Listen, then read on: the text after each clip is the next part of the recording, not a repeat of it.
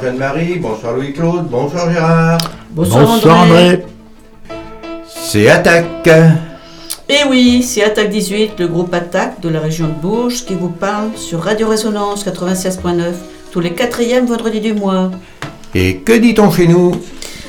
Qu'un autre monde est possible. Un monde juste, solidaire, durable et démocratique. Parfaitement.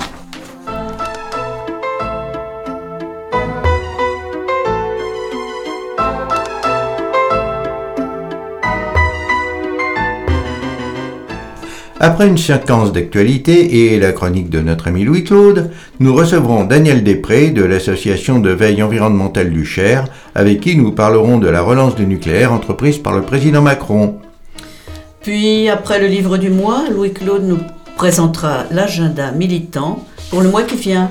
Et le tout, comme d'habitude, entrecoupé de chansons.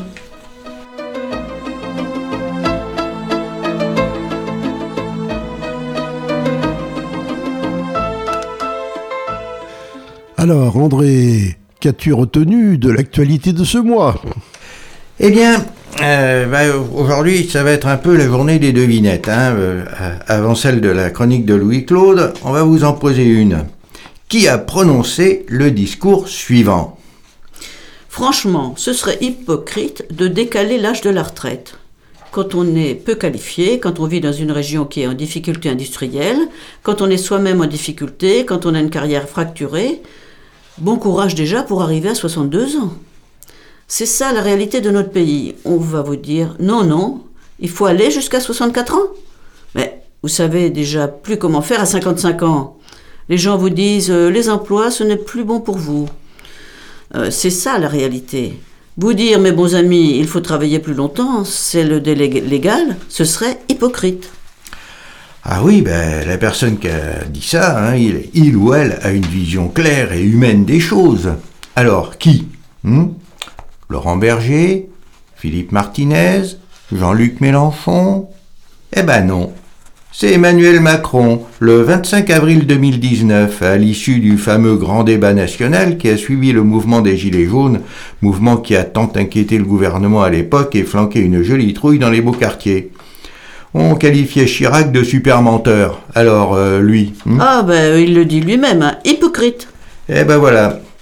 Alors bien entendu, Attaque France soutient le mouvement et invite ses adhérents et sympathisants à manifester et à participer aux grèves, blocages et mouvements divers là où ils ont lieu.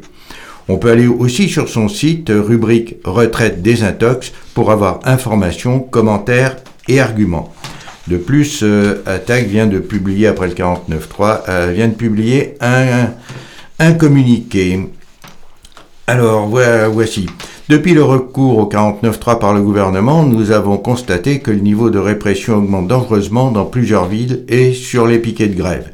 Et nous ne sommes pas les seuls à nous en inquiéter, bien sûr, puisque euh, le syndicat de la magistrature a déclaré L'autorité judiciaire n'est pas au service de la répression du mouvement social. Le syndicat des, avocats de France, Charge policière, NAS, euh, interpellation massive. La violence se joint au déni démocratique. la Ligue des droits de l'homme, La LDH sonne l'alarme. Et oui, d'autre part, la Ligue des droits de l'homme a fait de petits fascicules sur nos droits en manifestation, lors des contrôles et fouilles, ou encore en garde à vue. Alors, face au déni de démocratie, restons mobilisés jusqu'à la victoire. Il y a quand même des gens heureux. hein. Les entreprises du CAC 40 ont versé en 2022 80,6 milliards d'euros de dividendes à leurs actionnaires, en forte augmentation par rapport à 2021, alors que les salaires courent derrière l'inflation sans pouvoir la rattraper. Les salariés s'appauvrissent, les actionnaires se gavent, ça ruisselle, mais de bas en haut. Le dernier rapport du GIEC vient de sortir, nous y reviendrons dans les prochaines émissions. Mais deux choses s'en dégagent. La première est très inquiétante. Nous dépasserons le seuil de 1 m- moyen pour le monde. hein. nous dépasserons ce seuil de 1,5 degré de réchauffement dans 7 ans. Il nous reste 10 ans pour éviter un niveau de réchauffement dont les conséquences pourraient être catastrophiques. La deuxième nouvelle est encourageante. Nous disposons maintenant de toutes les techniques pour réduire puis annuler nos émissions de gaz à effet de serre. Il ne reste que la volonté politique d'agir. Il n'y a plus qu'à. Et maintenant, Louis-Claude, c'est à toi pour ta chronique. Oui, alors euh, ben, pour maintenir l'esprit créatif de cette émission, et particulièrement de ma rubrique, je lance un défi à mes camarades présents dans le studio. Pouvez-vous me dire qui a préféré cette pensée? Écoutez bien, on restera parce qu'il faut que nous soyons au rendez-vous de ce qu'on doit faire. Ouais. Peut-être bien l'armée russe en Ukraine. Ah non, non, les, les manifestants contre la Euh, réforme des non retraites plus, non plus. Euh, les Non, colons non. israéliens en Cisjordanie. Euh, ça pourrait, mais non. non, Les, non. les- les- les animateurs de l'émission mensuelle d'Attaque 18 euh, sur Résonance. Certainement, 80, mais non, c'est pas eux. c'est pas eux. les, les militaires américains des 600 bases qu'ils occupent sur la planète. Ah bah, ils Mais, occupent, euh, mais...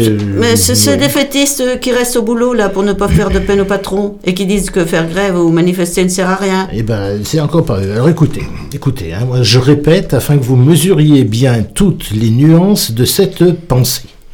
On restera parce qu'il faut que nous soyons au rendez-vous de ce qu'on doit faire. Ah, ah, euh, les, les- les navires euh, qui secourent les migrants euh, dont les barcasses sont coulées en Méditerranée là. Ils pourraient le dire, mais c'est pas eux. Les ministres mis en examen et présumés innocents. Ah, mais ils sont innocents. Les, conseillers euh, en optimisation fiscale Ah des ben, oui, millionnaires. ils restent eux aussi, oui, ils restent eux aussi, oui, oui, mais c'est pas eux. Ouais, les piquets de grève euh, et leur barbecue là devant la, les portes des usines ou les permanences des députés. Oui, eh ben non, c'est encore pas eux. Non, non, hein, c'est pas La, eux. la- la Joconde au Louvre. La Vénus à Milo. Non, de Ah, Milo. De Milo. Euh, ben non, les- non, elles sont muettes. Hein. Bon, euh, le, le franc CFA en Afrique ex-coloniale, non? Non, non, écoutez, vous avez tous tout faux. C'est le président de la République française en Afrique au sujet de l'armée française et sans doute de Total d'ailleurs, afin de préserver le continent noir, je l'ai placé celle-ci, hein, de tous les dangers qui le menacent. Emmanuel Macron, euh, il faut bien le dire, c'est qu'après avoir gravi des sommets en premier de cordée, s'enfonce maintenant en premier de plongée, dans des phrases creuses de profondeur abyssale. Ah, euh, en apnée?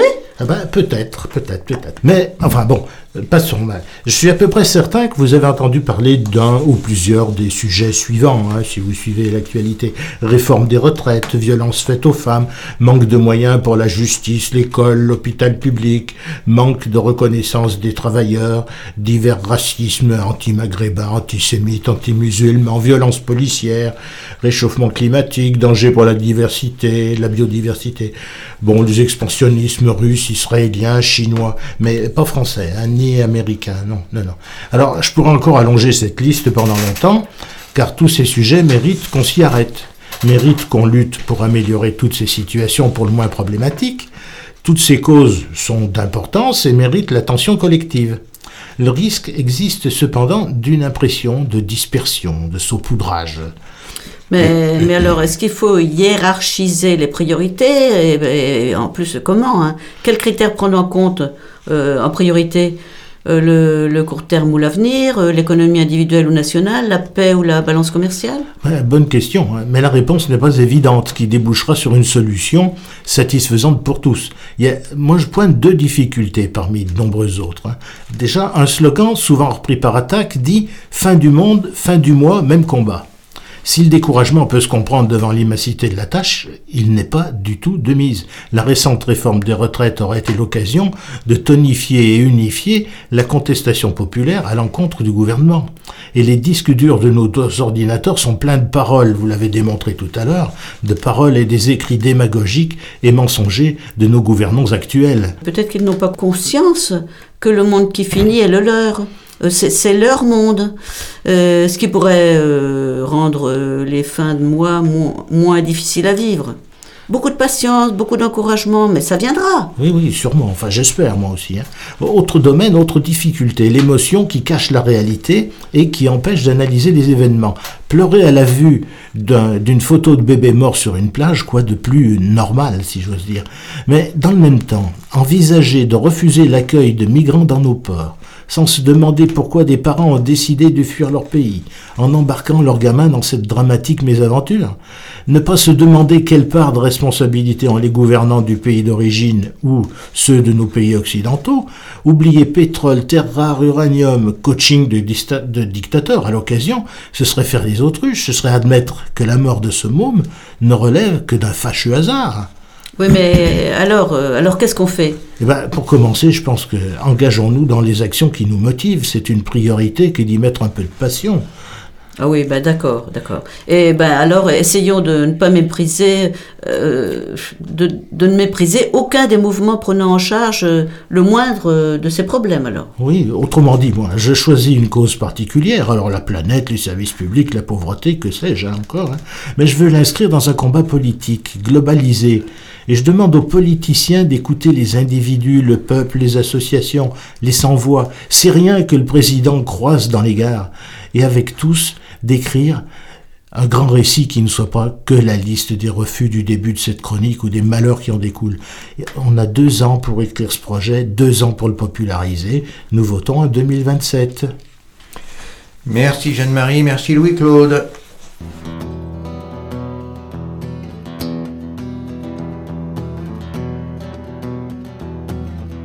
Quelqu'un d'autre dans ta glace, entre les potions et les crèmes, tous les petits pots qui s'entassent. Tu vois, le temps est passé quand même. On croyait faire du surplace, à ça on s'en est donné de la peine. On se dépense, on se démène et même sous les pas d'une reine, la grande aiguille se déplace. On va viser l'éternité. On est tellement bien ici. On va tout faire comme si on était parti pour rester.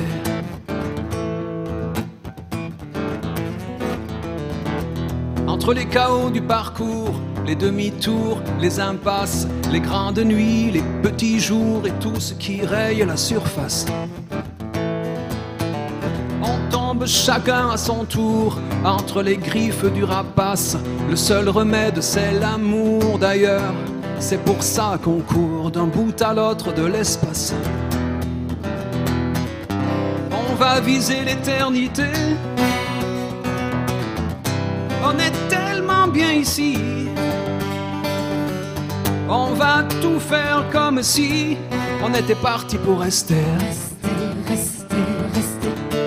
On est loin d'être lassé. Dans un coin de mes pensées, une vie à t'enlacer, mille fois recommencer. Et c'est pour ça qu'on va rester, rester, rester.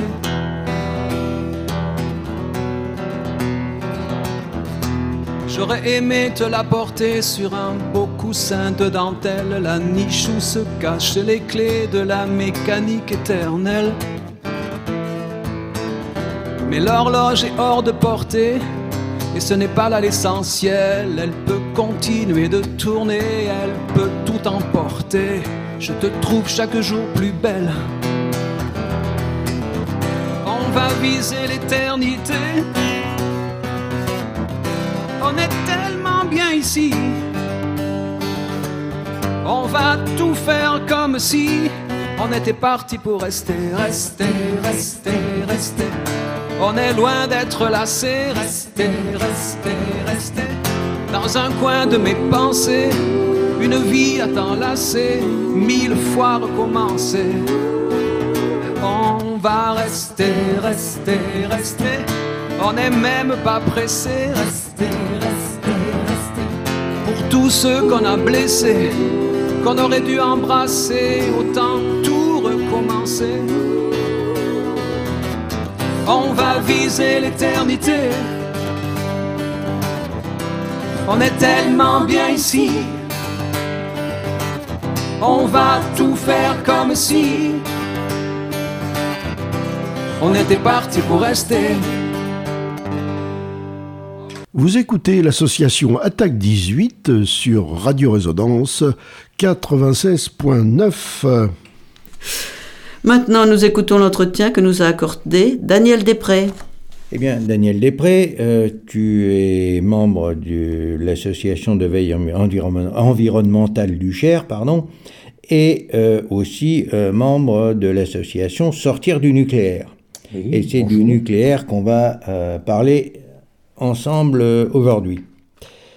Alors, ben, le dernier rapport du GIEC vient de sortir et euh, il est plutôt alarmant puisque euh, on, devrait atteindre euh, la moyenne mondiale de 1,5 degré de réchauffement euh, par rapport à il y a un siècle, un siècle et demi, dans 7 ans. C'est extrêmement rapide et si on ne fait rien, on sera à 2 degrés, non pas en 2100, mais en 2050 ou peu après.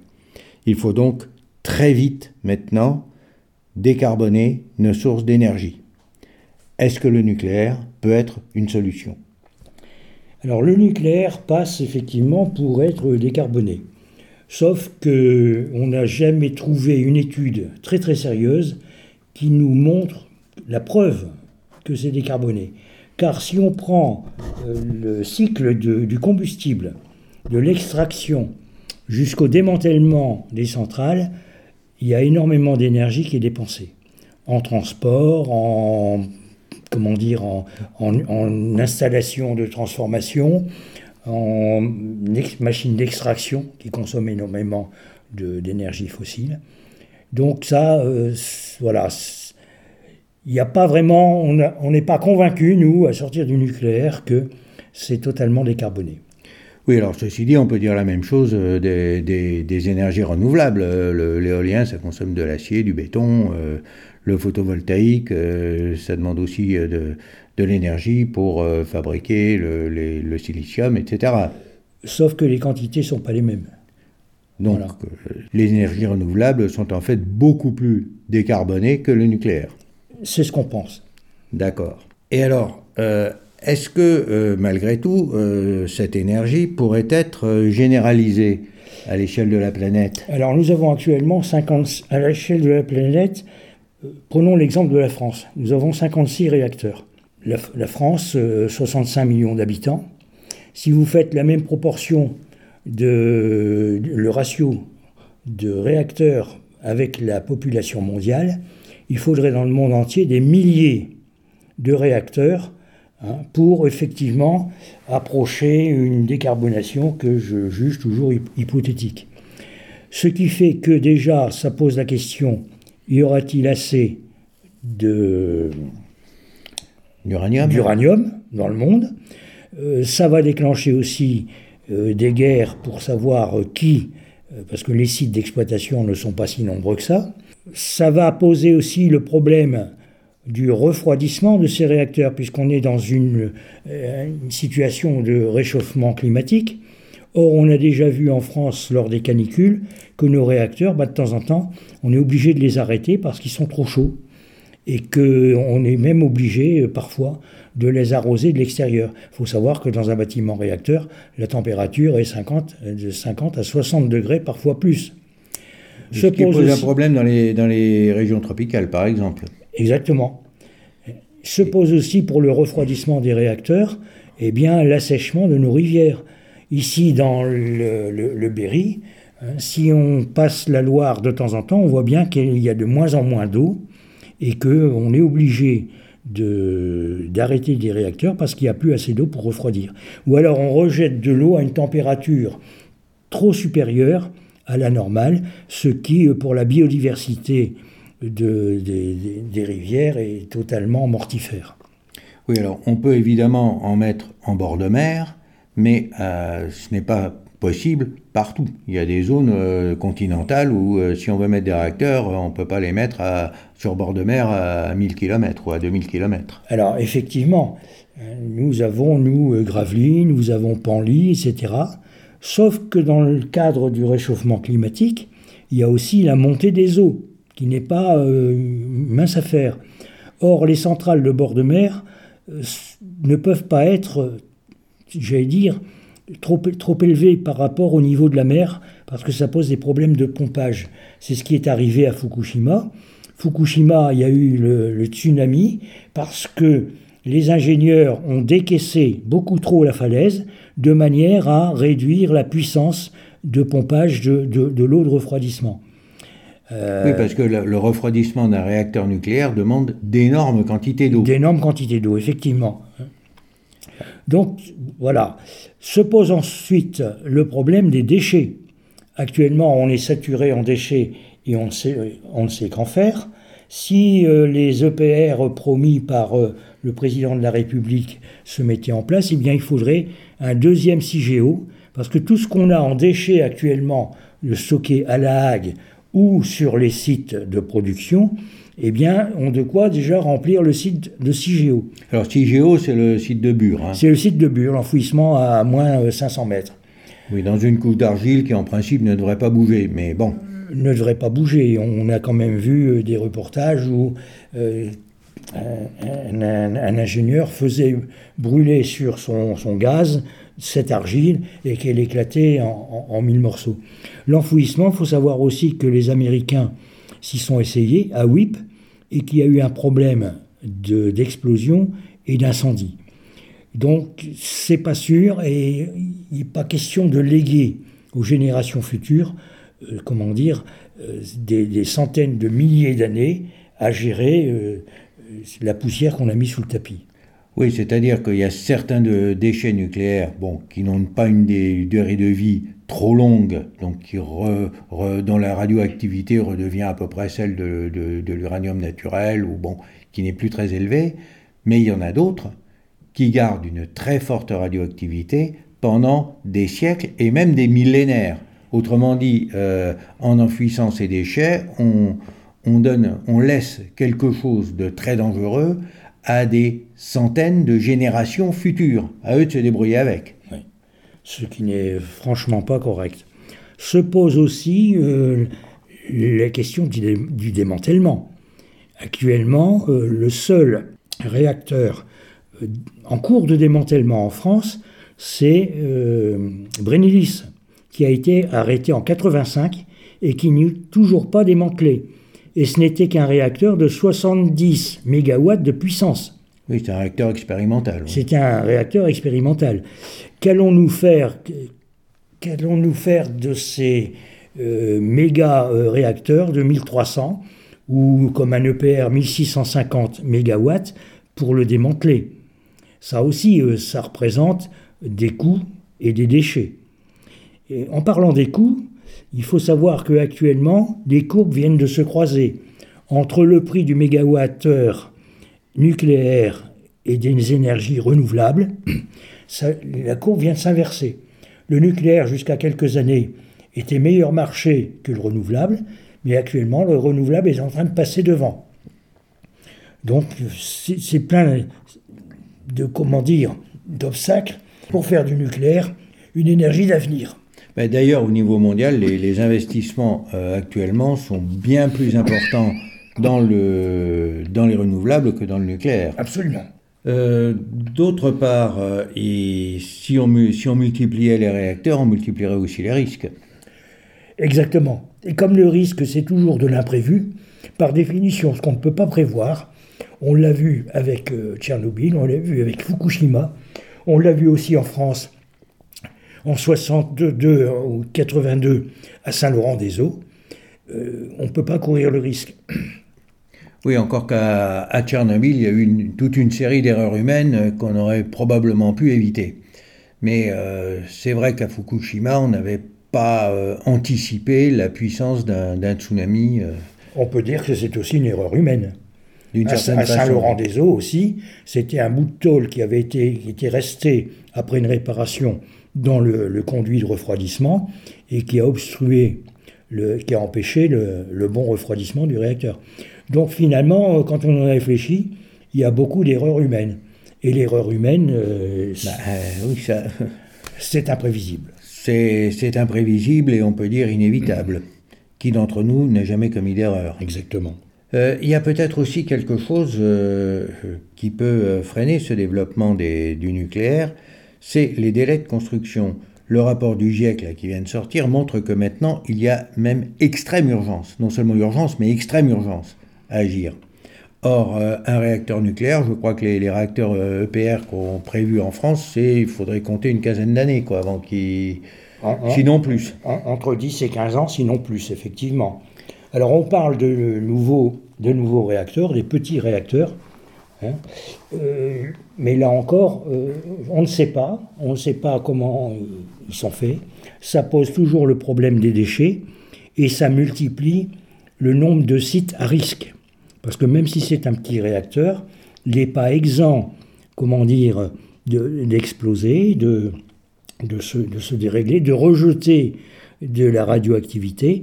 Or, plus on va multiplier les sites, plus on va, euh, comment dire, euh, mettre en danger la population. Oui, et même, euh, il y a même un risque, finalement, un risque militaire. Bon, on a vu en Ukraine que pour le moment, on n'a pas touché aux centrales nucléaires, mais imaginons une attaque sur un réacteur nucléaire. euh, là, ça pourrait être quelque chose d'extrêmement dangereux et d'extrêmement grave. Exactement, exactement. Il y a aussi, euh, si on veut multiplier le, nombre de réacteurs, la faisabilité. Or, EDF euh, a perdu, à EDF, Orano, ont perdu le savoir-faire. Tous les meilleurs ingénieurs qui ont fait la gloire du nucléaire en, en France et, et- et dans le monde sont partis en retraite sans avoir transmis leur savoir aux générations futures. Et ça, ça, ça, ça, ça pose un, un sérieux problème. C'est ce qui explique, entre autres, que euh, l'EPR prend énormément de retard.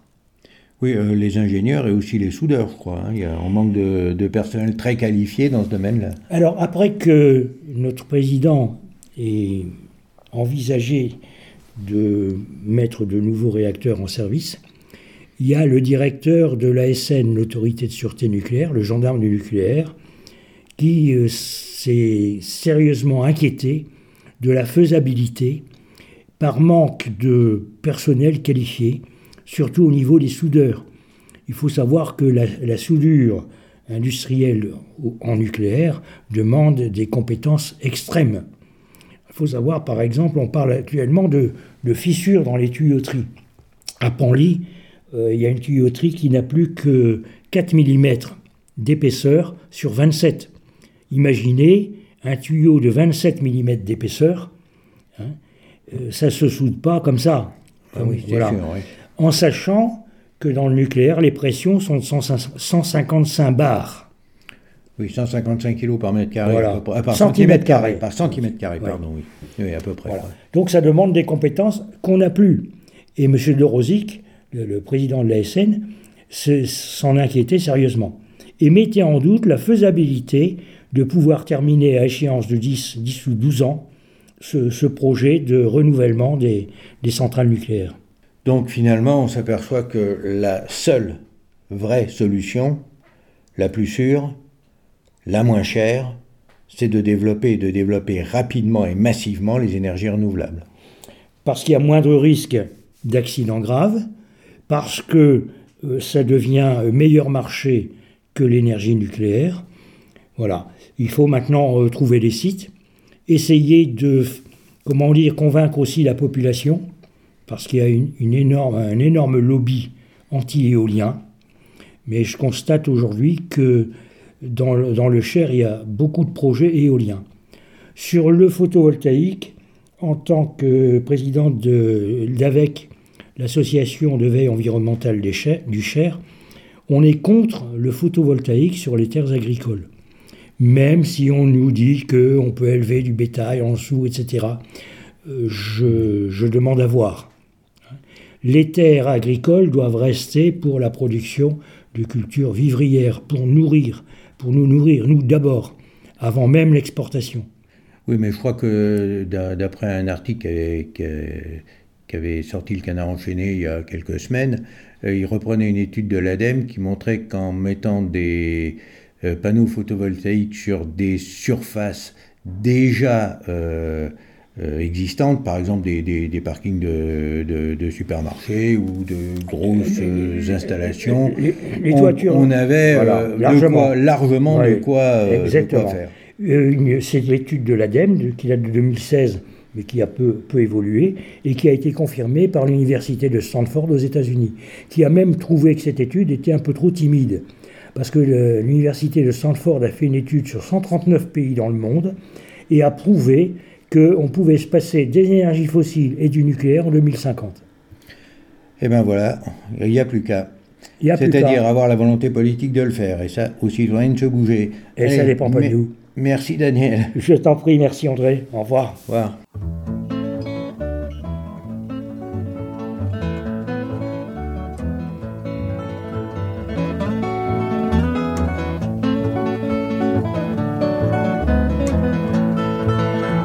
J'ai mis le nez à ma fenêtre ce matin.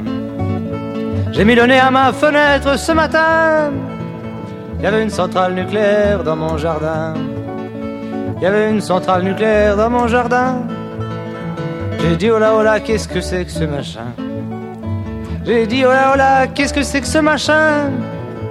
Vous auriez pu essayer de le mettre un peu plus loin. Vous auriez pu essayer de le mettre un peu plus loin. Le flic m'a dit mon vieux, c'est là qu'on en a besoin. Le flic m'a dit mon vieux, c'est là qu'on en a besoin. Alors moi j'ai dit oh là oh là, mais pourquoi qu'on en a besoin? J'ai dit oh là oh là, mais pourquoi qu'on en a besoin? Le flic m'a dit mon vieux, c'est pour faire marcher les machins. Le flic m'a dit mon vieux, c'est pour faire marcher les machins. Alors moi j'ai dit oh là oh là, mais pourquoi qu'on fait marcher tous ces machins? J'ai dit oh là oh là, mais pourquoi qu'on fait marcher tous ces machins? Le flic m'a dit mon vieux, c'est pour pas les avoir fabriqués pour rien. Le flic m'a dit mon vieux, c'est pour pas les avoir fabriqués pour rien. Alors moi j'ai dit oh là oh là, mais pourquoi qu'on fabrique tous ces machins?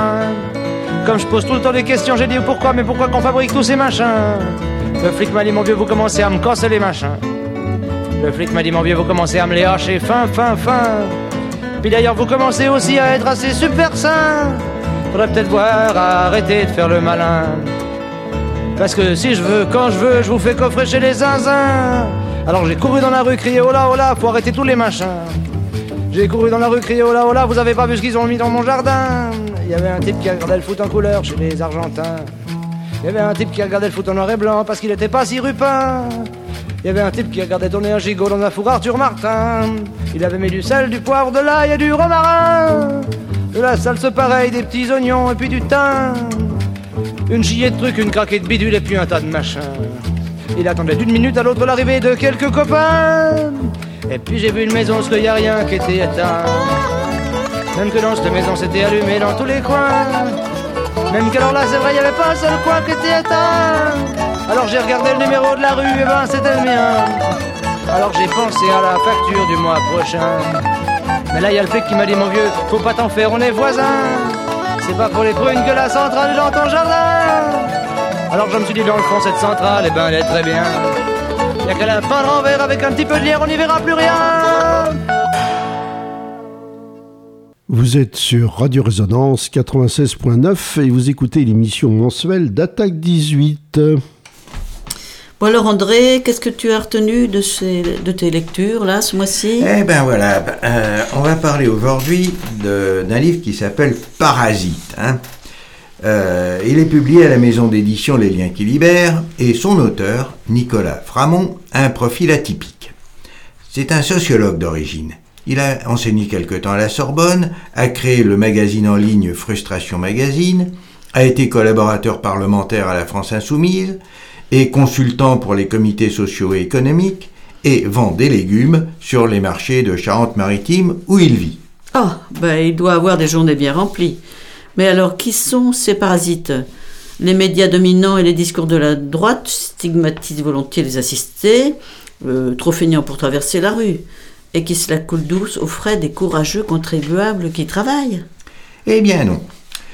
Euh, la véritable classe parasite, écrit-il, est celle qui est située au sommet du corps social. Cette classe bourgeoise qui envahit la société tout entière, rachetant ses médias, finançant ses hommes politiques, exploitant ses travailleurs au plus bas prix possible. En retour, cette classe ne nous rapporte rien. Elle nous coûte bien plus cher. Elle nous mène au désastre écologique car elle est incapable de vivre sans accumuler. Fin de citation. Tous les ans, le magazine patronal Challenge, propriété du, milliardaire Bernard Arnault, dresse le palmarès des 500 plus grandes formules françaises.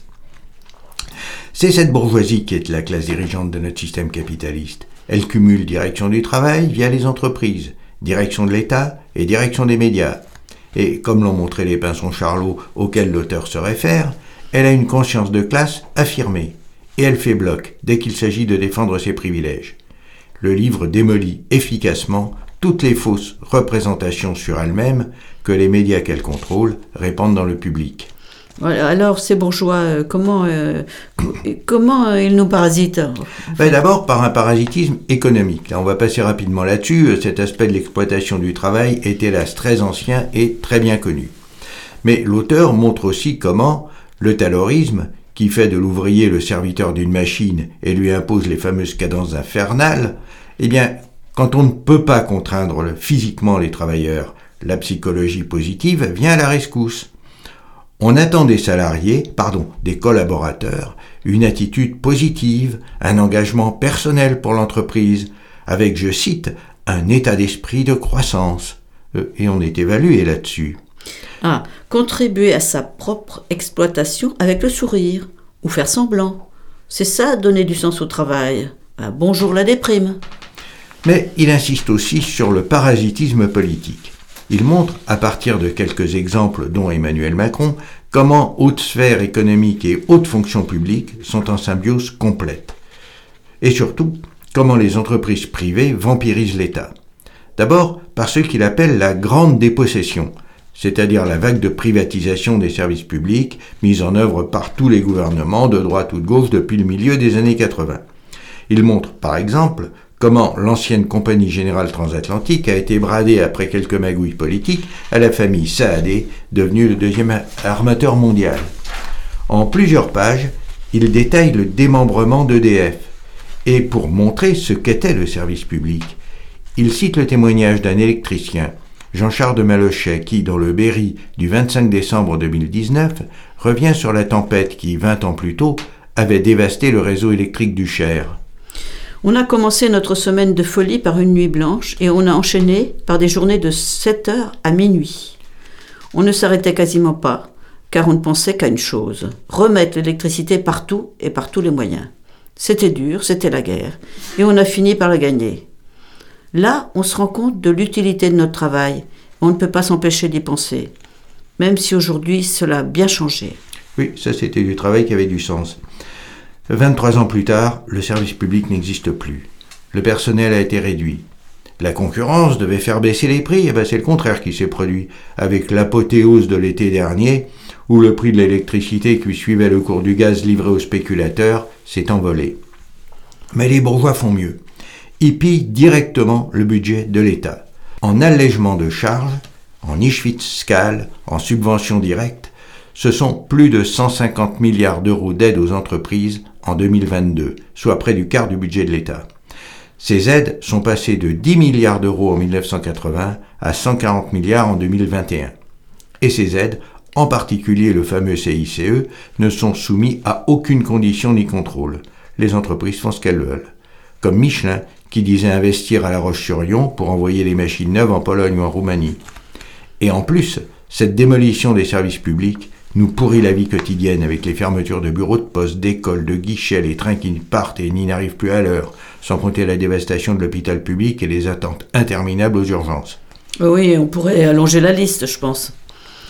Oui, on sait depuis Karl Marx que la bourgeoisie exploite les travailleurs, qu'elle a l'État à son service et qu'elle s'efforce de répandre une idéologie qui justifie sa domination. L'intérêt de ce livre est de nous montrer concrètement, dans la France du début du XXIe siècle, comment ça fonctionne. Il cite des noms et montre comment ils s'y prennent. C'est un livre de sociologue, mais plus encore de journaliste. Si les références à des documents officiels et à des études académiques sont nombreuses, les références à des articles de presse le sont encore plus. Ce qui donne un livre très dense, mais très bien écrit, clair, facile à lire. Quand on le commence, on ne le lâche plus. C'est aussi une mine de références, d'exemples, d'articles pour alimenter le combat militant. Et dans le dernier chapitre, il donne des pistes d'action et des conseils. Le premier et le plus important, c'est de retrouver une fierté de classe, dit-il. Soyez fiers d'être ouvriers, d'être employés, dit le sociologue vendeur de légumes.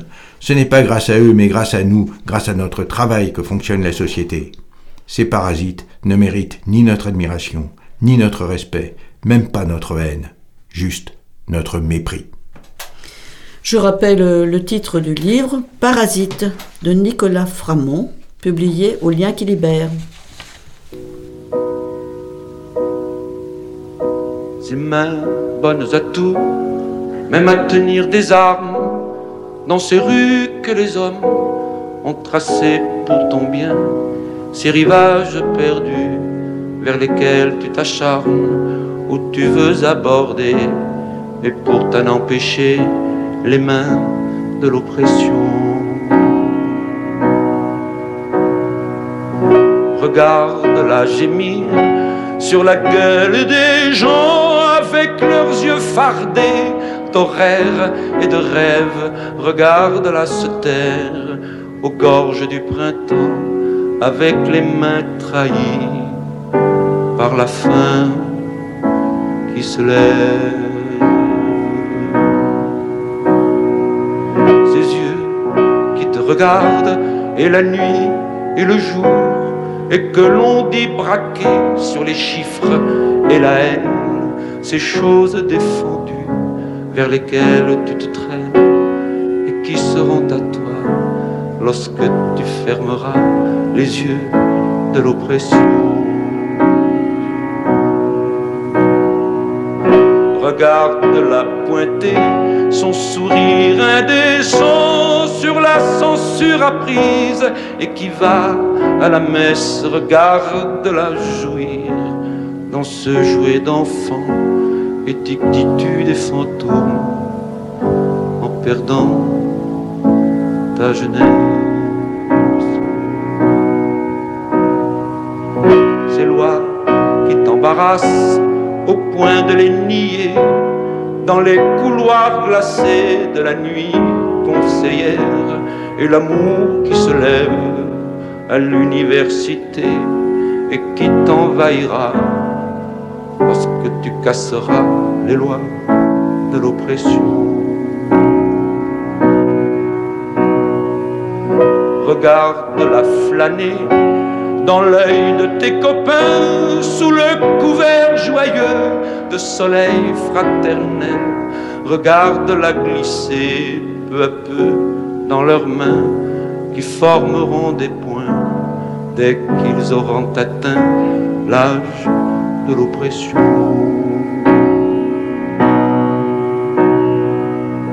Ces yeux qui te regardent et la nuit et le jour et que l'on dit braquer sur les chiffres et la haine, ces choses défendues vers lesquelles tu te traînes et qui seront à toi lorsque tu fermeras les yeux de l'oppression.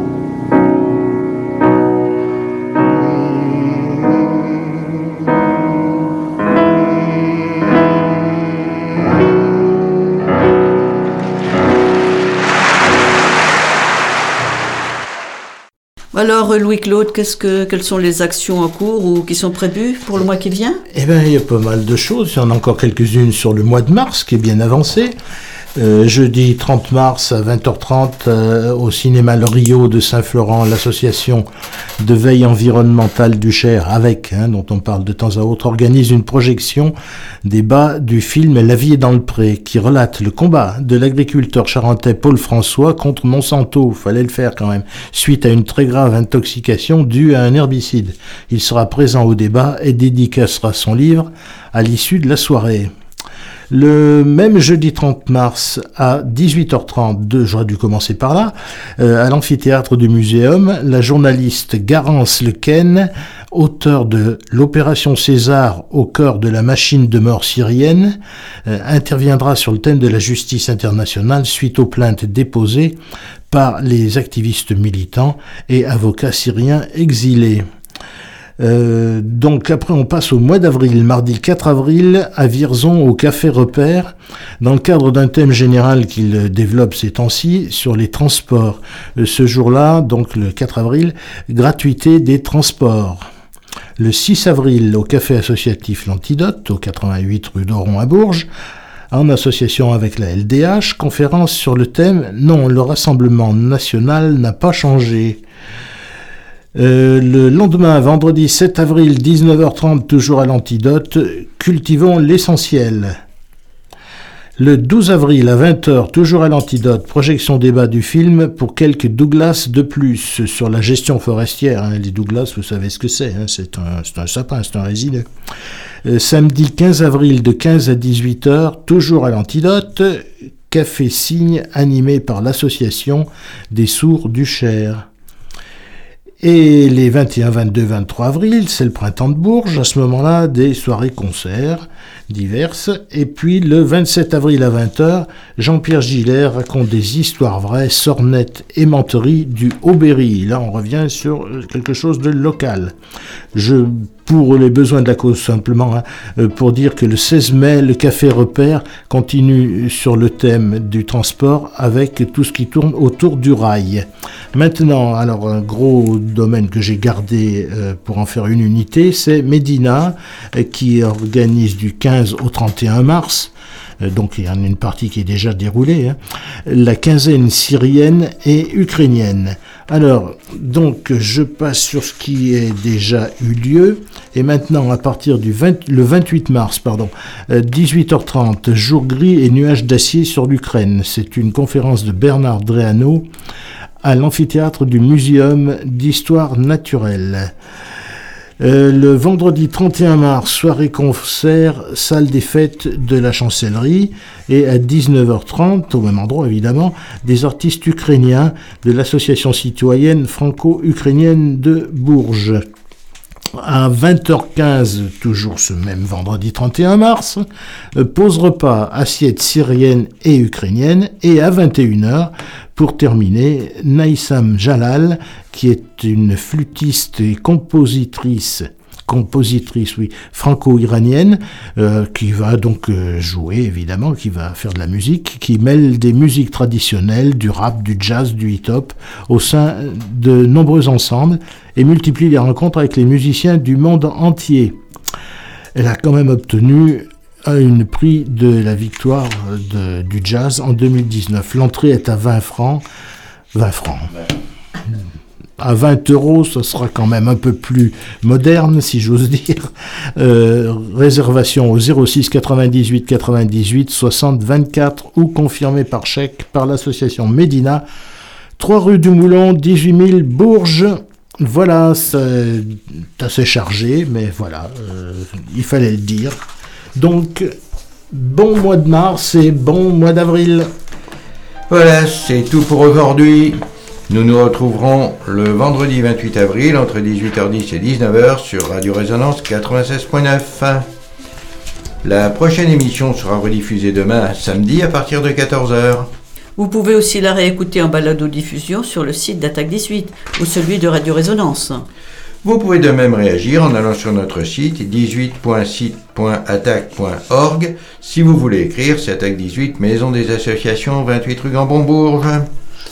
Nous avons écouté au cours de cette émission Francis Cabrel, On est parti pour rester, Sark Loré, la saga des machins et des zinzins, et Léo Ferré, L'oppression. Au revoir à toutes et à tous et restez à l'écoute de Radio Résonance. Au revoir. Au revoir.